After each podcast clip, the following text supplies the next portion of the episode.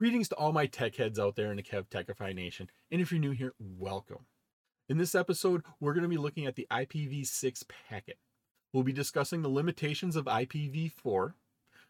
Then we're going to look at the IPv6 overview. Then we're going to take a look at the IPv4 packet header inside of those IPv6 packet header. And then finally, we, we will examine the IPv6 packet header. This episode is part of my series on Introduction to Networks for the Cisco Certified Networking Associate, also known as the CCNA. I'm Kevin here at Kev Techify. Let's get this adventure started.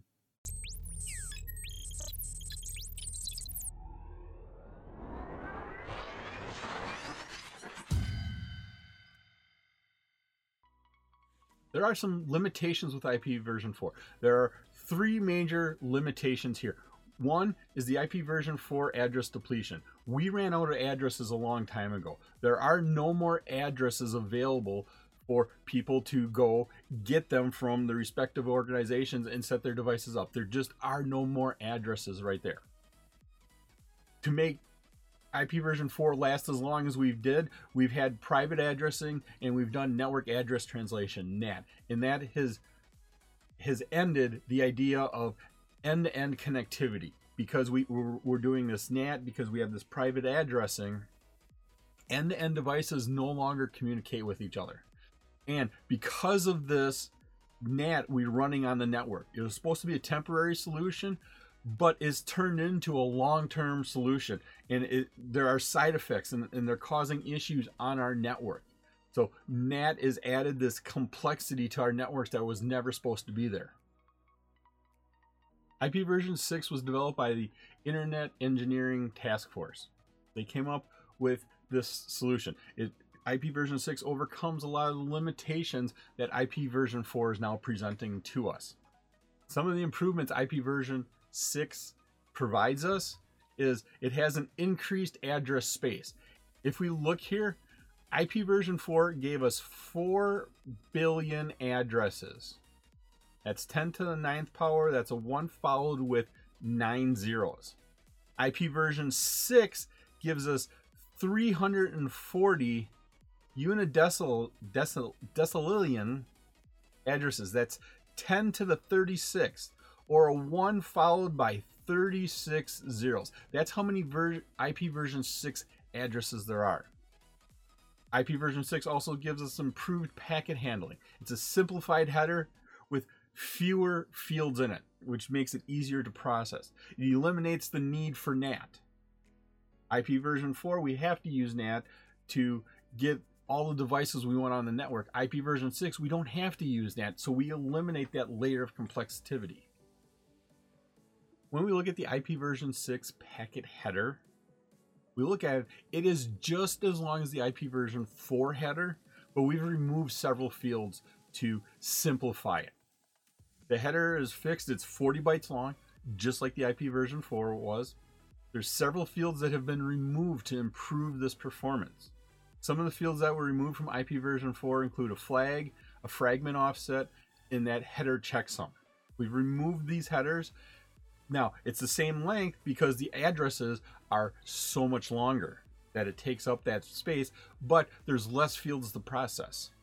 As we look at these fields, we have the version. That is the same thing from there. Version 4, version 6. Traffic class here, once again, has to do with quality of service, wanting to make sure your real-time traffic gets through your system. So voice over IP phone calls, video conferencing, that gets priority over web page browsing on your network. We have a flow label here. That's this next one.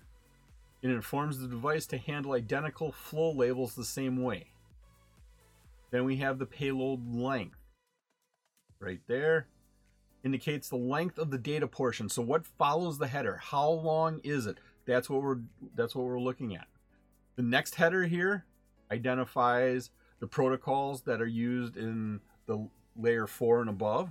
So is this ICMP, TCP, UDP, and then the hop limit. This replaces the time to live in the IP version 4. It, it can only go through so many hops. It can go only through so many routers before that packet, if it hasn't re- reached its destination, is deleted. And then we have, of course, our source address and our destination IP address. I hope you are liking this episode on IPv6 packet. If you have the time, please leave a comment and let me know what you think about the IPv6 packet. You can also visit my website at kevtechify.com for all of my details and how to get these episodes in video and podcast form. The next three slides are going to have some screenshots of Wireshark. That's a tool that allows us to actually look at the traffic going across our media. And we're going to look at IP version 6 headers to examine them and see what's happening. Here in our first screenshot, we can look. The highlighted packet here is 46. We can see that that's highlighted there. And then the source IP address here, listed right here, continues on a little bit. It's 2001 colon 6F8. And we can see that that's the starting there of our source address. And we can see by looking at this that it is a global unicast IP version 6 address by the 2001 colon 6F8. You can see that's a global unicast IP version 6 address. Now you can see the destination address. That starts with 2001 6F8 also. That is also another global unicast address.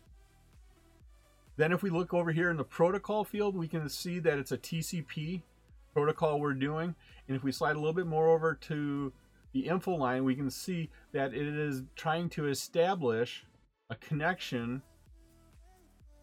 And if we look a little bit further over here, we can see that it's trying to establish a connection to make an HTTP request. So we're trying to contact a web server. Now, when we come down here, we can look and see that we've expanded out the IP version 6 protocol. Once again, here's our source address or destination is off the screen. We've said that our version here is IP version 6. When we look at this, if you translate this binary here into decimal, it comes out as a 2 and a 4. You add that together, that gives us our version 6. Well, that's kind of interesting. The next field is our traffic class field. Here, the same function as the differentiated service fields in IP version 4. Um, this gives us our quality of service. Basically, it's a web request, so there's no special priority on it. Next section, you can see here, this is the flow label. The purpose here is to maintain the same packet flow through routers and switches to help real-time applications that need packets to arrive in the same order. The next field here is the payload length. So it's 40 bytes long. The next header field right here is the same thing as IP version 4. It identifies what traffic for the uh, for layer 4 we're having. So this is a TCP traffic. Hop limit is 64, so it can go through a maximum of 64 devices before this packet is deleted. Once it gets down to every time it goes through a router, it's subtracted one. So first time it goes through a router, it'll go down to 63. Next time, 62. Once it's decremented all the way down to zero, we will delete that packet from there because we're assuming that that destination is not reachable in 64 hops. Then we have the source and destination IP addresses. And that looking here, that's what we have for our data. Let's take a look at the next screenshot. Here we have packet 49 highlighted. That's the gray line through there. And as you can see, we have now made a connection to the web server and we've actually put in a get request to it. Look down, we've expanded out our IP version 6 protocol. Once again, we have our source and our destination IP addresses here listed out. The information looks pretty much the same. We have the same version number, we have the same traffic class, same flow. As we look through here, getting down to the bottom here, we now can see that we have transmission control protocol parts in here. We have our source port, our destination port, where we're headed to port 80 there, and that we are using hypertext transfer protocol right there on the bottom. Here's the third Wireshark screen shot we're going to look at for IP version 6. As we're looking here, frame 1 is highlighted here. You can see that we are doing an ICMP version 6 neighbor solicitation. So we're trying to find out who our neighbors are at this point in time. We'll see the source address here is not a global unicast address. This address right here is not a global unicast address, but it's a link local address, meaning it's on your network.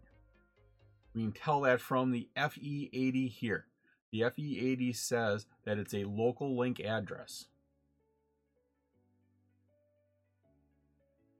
The local link address also is use, using EUI-64 to resolve the interface identification portion of the address. We can tell that right here by these values here, the FF colon FE. That identifies what we're, we're trying to resolve that interface identification portion. The destination address is an FF02. So right here is our destination IP version 6 address. It is an FF02. Once again, this is saying that this is a multicast packet. We're, we're sending this to a, a bunch of devices on our network. Not everybody, it's not a broadcast, but a select group of devices will get this. If we look over here at the protocol, we can see that it's ICMP version 6. And once again, it is a neighbor solicit solicitation packet. What this is here basically is the ARP request. The ARP from IP version 4. This is IP version 6 version of that. The network solicitation. If we look down to the expanded details down in this area, we can see the version, the traffic class, the flow label.